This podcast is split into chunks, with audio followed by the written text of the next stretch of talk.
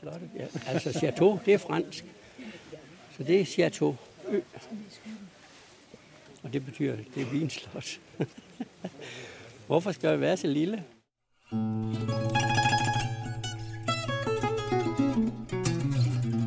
Jeg er på besøg hos den 73-årige hobbyvinavler Anders Overgaard Andersen. Og jeg er ikke den eneste. Som en del af det at drive vingård, udbyder Anders nemlig både rundvisninger og smagninger af hans vin. Et tilbud, som medlemmerne af ledernes seniorklub i Viborg i dag har taget imod. Sammen med dem skal jeg smage mig igennem syv vine. Heriblandt den rødvin, som Anders i 2017 hævde en bronzemedalje hjem for ved Dansk Vinskue. En placering, som han dog toppede med flere længder sidste år, da det lykkedes ham at blive udnævnt årets vinbunde. Den historie kan du høre mere om i dette, det andet afsnit af Erhverv Plus podcastserie Den Danske Vindrøm. Mit navn er Laura Uldal Akkernes. Velkommen. Hvad så, Jan? Har du fortalt dem, vi er i gang med vinsmagning? Jeg har ikke sagt to ord, fordi Okay. det skulle du. Vi er i gang med vinsmagning, og det er sådan, at uh, jeg ved, at vi skal på Rensholm Kro her klokken halv seks, kvart i seks. Så nu tager vi en vinsmagning. Tre roséer og fire rødvin og noget vinaffald. Og så blev vi her. Og kan man lide det, kan man lide det, så kan man, drikker man det. Kan man ikke lide det, hælder man i sneglhuset. Og når det er fuldt, så kommer jeg og tømmer den. Og øh, der kommer vand, der er brød, så vi kan skylle lidt. Men I får lige sådan en syv vin, og, som det her. Og det svarer til halvanden glas, eller det er ikke noget, man bliver tosset af, forhåbentlig. Okay. Så skål og velkommen. Jeg har altid interesseret mig lidt for vin, blandt andet til min egen 30-års fødselsdag. Der, der lavede jeg vin på den måde, at uh, i Forbæk ude mod Holstebro, der kunne man ude på Forbæk Mejeri kunne man købe sådan et æblekoncentrat. 25 liter æblekoncentrat, og det kunne man så tilsætte vingær, og så kunne man lave en hvidvin på den måde. Der var noget, der dengang hed tre ugers vin. Det er nok før din tid, men øh, det brugte man mig. Men det her, det var, det var for så vidt bare at lave på æblemoskoncentrat. Så var det tænkt, øh, og nu har jeg jo selv været derude, at øh, hvis vi fik ryddet lidt op derude, så kunne der måske godt plantes lidt vin derude. Og det er for så vidt det, jeg har gjort. Vi sidder på terrassen i Anders hjem i Brunshåb. Her bor han sammen med sin kone Jette i et hus, som Anders, hvis det altså ikke havde været for vingården i Ø Bakker, med stor sandsynlighed havde brugt meget mere af sin tid i, efter han gik på pension tilbage i 2006. Men et sådan liv ville for den tidligere soldat, der pensionerede sig efter en godt 40 år lang karriere i forsvaret, have været dødens pølse. Jeg var soldat, 52 år gammel, tænkte, hvad skal du lave, når du bliver pensioneret? I forsvaret, der bliver du jo pensioneret udgang den måned, du bliver 60 år. Og i forsvaret, der har du et fantastisk stort netværk. Og det har jeg så set så mange eksempler på igennem min tid som soldat. Jeg var personelmand, og set, der var mange, der gik på pension. Og når de har haft et netværk i forsvaret, så var de ikke så gode til at have et netværk, når de blev pensioneret. Og øh, det tænkte, det skulle ikke overgå mig. Og derfor så, så fik jeg mulighed for at købe en, en ejendom i 1998. Den der ude på herude, hvor jeg lavede vingård. Der lavede vi så plads til vinen, og vi har repareret hus i, fra 98 til 2000. Og den ejendom, den fik jeg simpelthen ved, at vi havde en rengøringsdame, der hed Anna. Hun kom herud en gang om ugen, eller en gang hver 14. dag. En fredag kom hjem fra arbejde, så sagde hun, at hun havde et problem, fordi mekanikeren havde sagt, at hun må kun køre herud. Herud til Bruntåb fra Viborg. Og problemet var, at hun havde lovet hendes bror, som ejede den øh, ejendom, jeg nu har, at øh, hun skulle ud til ejendomsmælet med nøglerne. Og så sagde jeg, det er ikke et problem, det skulle jeg nok køre hende ud. Så på vejen derud, så sagde vi, må jeg lige se, hvad det er for en ejendom. Og det var jo så en eneboer, hendes bror, han var, ja, hvad var han, han var 5-7 år ældre end, end, øh, end Anna var. Og øhm, der kunne jeg så se, at der var måske mulighed for at få tiden til at gå lidt. Så jeg købte den ejendom, som han er, født i 1912. Efter to års ombygning stod vingården klar, og i 2000, samme år som Danmark fik tilladelse af EU til at dyrke, fremstille og sælge vin, satte Anders de første 250 vinstokke i jorden ved Ø Bakker. Vinstokkene var druesorten Rondo, en blå drue, der typisk bruges til at fremstille rødvin med, og en sort, som i starten af årtusindeskiftet var blandt de mest populære på grund af danskernes store rødvinsforbrug. Jeg var jo i forsvaret øh, og kom mig til, på Sjælland til Forsvarskommandoen. Og derigennem lærte jeg Michael Gunnarsen. Det var en af de piloter, der var ude på Dansk Vin, ikke også, på Avøreholme. Uh, øh, han havde været med uh, til at indføre rondodruen, som er den mest kendte drueart, vi har i Danmark. Den har han indført, og ham havde jeg stor kontakt med. Det var ham, jeg købte de første vinplanter af. Og det var for så vidt også ham, der, der satte mig i gang med hensyn til alt bearbejdning. Altså, det er jo sådan, at der er jo mange, specielt yngre mennesker, de kan jo godt lide at snakke om vin også, og de kan også lide at drikke vinen. Men øh, det er jo fra jord til, til flaske. Det er jo der, det kræver lidt, ikke også, at man skal have lidt speciel vin. For uden hjælp til at komme i gang i vinmarken, gav Michael Gunnarsen, som tilbage i 93 var med til at stifte Foreningen af Danske Vinavlere, også adgangsbillet til et netværk af vinbønder, som Anders kunne dele sin erfaring og viden om vin med. Og vigtigere endnu, gav det Anders mulighed for professionelt at få bedømt sin vin gennem det årlige vinskue i foreningen, der de sidste mange år har haft dommerdeltagelse fra Dansk Sommelierforening, en forening for de danske vintjenere, der om nogen har forstand på, hvad en god flaske vin er. Det er jo altid rart, og det er ligegyldigt, hvilken sportsgren det er inden for, det er altid rart at blive bekræftet i, at du på rette spor, og det er jo klart, når man er medlem af Dansk Vinavlerforening, hvor vi er vel 14-1500 medlemmer, så er det jo godt at mødes øh, med nogle af dem, også måske for at give lidt inspiration, men øh, blandt andet med vin. Du laver en vin, du kan måske godt selv lide men hvad synes andre om? Og det er så klart, når man så har et stort netværk, som vi har, jamen så får du jo mange tilkendegivelser. Nogen kan ikke lide det, og nogen synes, det er for tør, og andre synes, det er for sødt. Og så er det rart at få nogle bedømmelser, og det har du jo altid i baghovedet, jamen hov, det kan godt være, du ikke kan lide, men, men det er altså bedømt sådan og sådan. Tak, det er fint. Den har mere en fersken farve. Ja, ja præcis. Ja. Tilbage ved smagningen er vi kommet til at smage på vin nummer to, der ligesom den første flaske med rosé bliver serveret i en klar glasflaske med nummer på.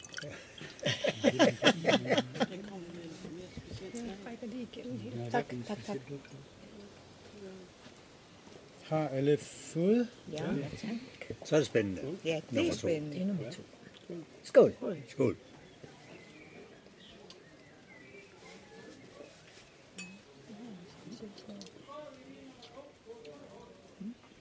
Den smager helt anderledes.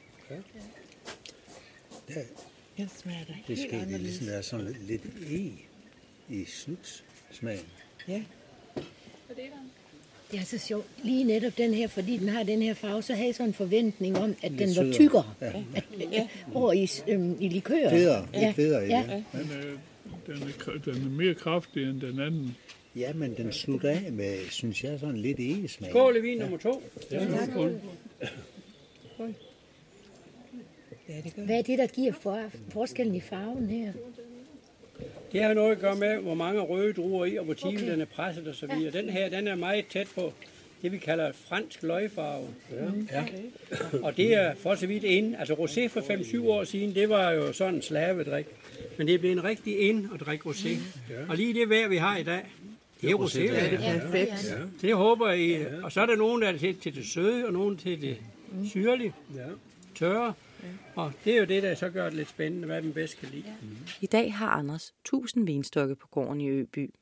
Flest af sorten Rondo, men også enkelte af sorten Leon Milon, der ligesom Rondo bruges til at lave rødvin med. Når det er muligt for Anders at servere rosé fra sit vineri, skyldes det derfor, at han siden 2005 har drevet sin vingård som en slags kooperativ, forstået på den måde, at 20-25 hobbyvinavlere i området årligt afleverer deres høst til Anders i bytte for at få deres druer vinificeret. For 6 kilo druer i år giver Anders 1 liter vin retur året derpå. Og det er et populært bytte. For selvom Anders udelukkende dyrker vin på hobbyplan, sætter han en stolthed i, at hans vine skal smage godt. Særligt fordi han ved, at fordommene om dansk vin er mange.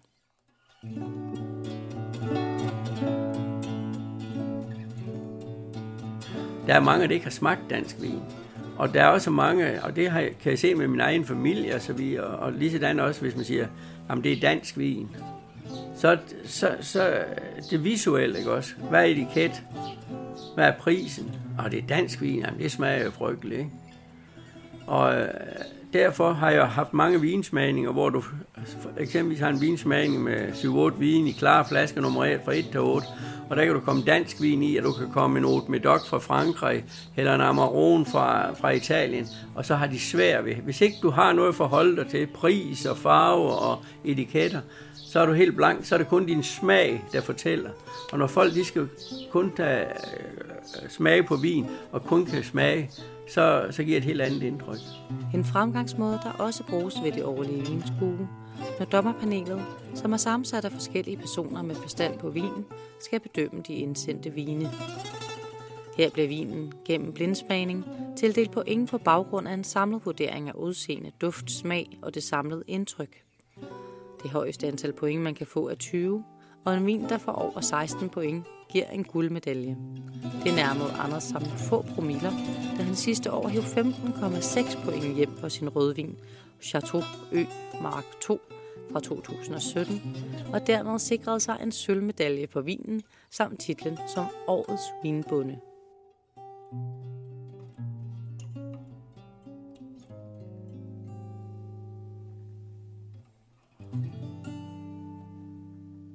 Lige nok den vingård, vi har, ligger i top 3 i Danmark. Forstået på den måde, at den ligger på en sydskråning. Den, øh, den har jordbundsforholden, som vi har omtalt fra ø bakker, og så er det læ fra vest, nord og øst, og lidt fra syd også. Det vil sige, at sådan et år som sidste år, men også i 17, selvom også, at der regnede meget og så videre, så, øh, så dannes der hurtigt mikroklima derinde. Det, det betyder, at, at temperaturen, jorden er varm. Og det var derfor i 17, fordi det er blandt andet sådan et år som nu 18, ikke, også, som var særdeles godt vinår i hele Danmark, der vil jo blive rigtig stor konkurrence, men i 17, det er jo derfor, jeg er stolt over at blive årets vinbunde i 17, fordi der var ikke ret mange, der havde noget godt vin. Det var også grunden til, at det lykkedes Anders at tage prisen hjem som årets vinbunde foran nogle af de største erhvervsvinavlere i Danmark. Nu ved jeg ikke, om du ser fjernsyn om vin og så videre, men vi har jo Svend Musgaard i Dons ved Kolding. Han har brugt rigtig mange millioner. Han har egen øh, vinkyber, han er egen, og han er selv øh, med i et medicinalfirma, og er kemiingeniør, og, og har en statsskov og så videre. Ikke også? Og han er virkelig langt frem i skoen og får jo rigtig mange internationale medaljer. Han er vores, han er vores pilot i Danmark. Det er ham, vi ser lidt op til, ikke også? Og, og, og han er selvfølgelig også med på vinskue, og høster rigtig mange øh, an- anerkendelser. Blandt andet den der pokal, årets vinbunde, den har han haft fem gange. Og så som hobbyavler, der får jeg en en gang. Nu har jeg så et kæmpe problem i år, vi skulle gerne beholde den. Hvordan, hvordan klarer vi det? Det er det, vi arbejder på. Tak. Tak, tak, tak. Tilbage ved vinsmagningen har vi nu været igennem tre rosévine og to rødvine. Og det er ikke alle vine, der falder i lige god jord hos de besøgende. Rødvin nummer et Ja. Ja. var bedre end nummer to. Ja. Vi synes, der er for meget egesmag i nummer to. Okay. Ja. På nuværende tidspunkt. Duften var fin. Nummer to. Ja. den, den blev lidt svag. Den virker ubehagelig lang tid efter sin. Ja. Der var smagt for meget deri. Den første, Det var fik, det. den første de fik Ja. 20% Rondo, 30% Cabernet Cordis, 10% Leo Milo. Årgang 2018 og skal med på vinskue. Ah, det var Den god. vinder. Den Det var vinder. godt. Det var Den god. vinder. Det var rigtig god. Vin nummer 2 og så nummer 5. 85% Rondo, 15% Leo Melo, 9 måneder på dansk E, 2014. Men hvornår er den god? Hvornår, hvornår blev Jamen det er det, jeg siger. Jeg har jo en femmer, der, der ligner den her. Om cirka Og den er ikke toppet endnu. Nej, Og den er 14 så år. passer vores Ja, bedømmelse. så, så er det rigtigt. Godt. Ja, det passer det. Den er lige ung nok, ikke? også? Jo, jo, ja. Præcis. Men kan, altså, Også farvemæssigt. jamen kanonvin, synes jeg. Ja, ja, Men det bliver om 5 til 8 år, ja. Sådan når der er en kæmpe tommer. Kan vi bestille tid nu? Ja, du kan købe flaskerne nu. Ja, ja. Så selv bare opbevare det. Det tror vi ikke. Selvom Anders hvert år siden 2005 har sendt sine vine ind til vurdering på Dansk Vinskue, og selvom han i mindst lige så mange år har solgt rundvisninger, vinsmagninger og flasker ved staldøren fra hans vingård, har han aldrig sådan for alvor overvejet at bytte tilværelsen som hobbyavler ud med livet som kommersiel erhvervsvinavler. Jeg plejer gerne at sige, at at være vinbonde i Danmark, det er det samme som at have rige heste. Ikke? Altså, øh, der kommer selvfølgelig lidt ind, øh, øh, når du sælger en flaske vin eller sælger et arrangement, ikke også? men der er også udgifter ved det. Hvad, hvad er der udgifter til? Ja, det er det jo til flasker og gær og øh, de ting, man nu kommer i vinen, ikke også? Og propper og, og, og alt sådan nogle ting, som man ikke tænker på. Altså, du tænker jo ikke på, hvis du køber seks flasker ved grænsen til 100 kroner. Altså for eksempel min kostpris øh, til en flaske med etiketter og propper hæt, den ligger omkring 21 kroner. Det tænker du ikke på, når du køber. Og det er jo klart, sådan en lille vinbund, der måske skal have to paller flasker om året, ikke også? I forhold til de store kooperativer i Sydspanien, ikke også? Hvor de, det er flere millioner. Så det er ikke en overskudsforretning? Nej, det er det ikke. Nej. Men det er en god hobby. Og det er jo klart, at dansk vin har jo det problem, at, at øh, det er jo rimelig dyr i forhold til det store udvalg, der er af vine ja, ja, ja, i hele landet. Altså, det er ligegyldigt, hvilken butik du går ind i, så kan du se, der er masser af vin, ikke også? Så derved, så er det jo en hård konkurrent. Og, og der er dansk vin selvfølgelig for dyr, men dansk vin er også noget specielt, og dem, der går lidt op i det, jamen de, øh, de vil jo gerne have en flaske dansk vin, men dansk vin er jo ikke kommet så langt, så altså, hvis du skal have konfirmation, så går du ikke hen og køber 50 flasker dansk vin, ikke også? Fordi det er alt for dyrt i forhold til det andet, ikke også? Men øh, vi er også kun i konfirmationsalderen. Vi er kun øh, ja, vi er 2000, nu, er vi, nu skriver vi 19, og det vil sige, at øh, vi er 18-20 års erfaring, Hvorimod i Sydeuropa, jamen der kører de 8., 10., 12. generation, der er de lavet vin øh, i, i, ja, i flere hundrede år. Så, men vi kommer stærkt. Det går rigtig stærkt. Vi bliver rigtig dygtige. Med andre ord har Anders tro på, at de danske vinbønder går en lys fremtid i møde. Dansk rødvin, det har kant. Øh, og, og, og vi skal ikke begynde at sammenligne os med Italien og Australien og, og Chile. Vi skal, vi, vi skal lave dansk vin, og det er sådan, at øh, i Danmark, der, der har vi jo ikke så meget sol, og vi har lidt problemer med at få sukker nok i vores druer. Og det vil sige, det vil sige at øh, vi tilsætter sukker for at få alkoholprocenten op. Mit rosé det er 11 procent, og mit rødvin det er 13 procent. Men der bliver nødt til at, at, at tilsætte lidt sukker i gæringsprocessen for at få alkoholen derop. Til gengæld, så har vi meget syre. Og det vil sige, at alle vores frugter i Danmark, det gælder æbler, pærer og blommer, er fyldt med syre, og det er vores vin også. Og det, der er fantastisk, det er, at i Sydeuropa, der har de rigeligt med, der har de rigeligt med sol, og rigeligt med sukker, og rigeligt med alkohol. Men de tilsætter syre. For hvis ikke der er syre i en vin, så er det saftevand, og så kan du ikke drikke det. Så derfor er Danmark slet ikke så dårligt vinproducerende land, og det er det, jeg siger, hvis vi hæver temperaturen med en grad eller to, som der er nogen, der taler om, det bliver, så bliver Danmark et af de bedste vinlande om 100 år.